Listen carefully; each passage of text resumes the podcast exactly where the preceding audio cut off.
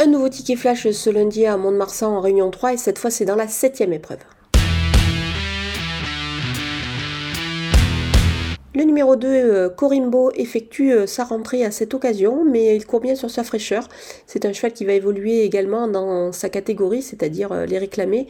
Il a réalisé déjà de belles performances à ces niveaux-là. Attention, Yoritz Mendizabal étincelle. C'est donc une bonne indication. Roberto Carlos, le présente, Montenegro, le présente certainement en très très belle forme ici.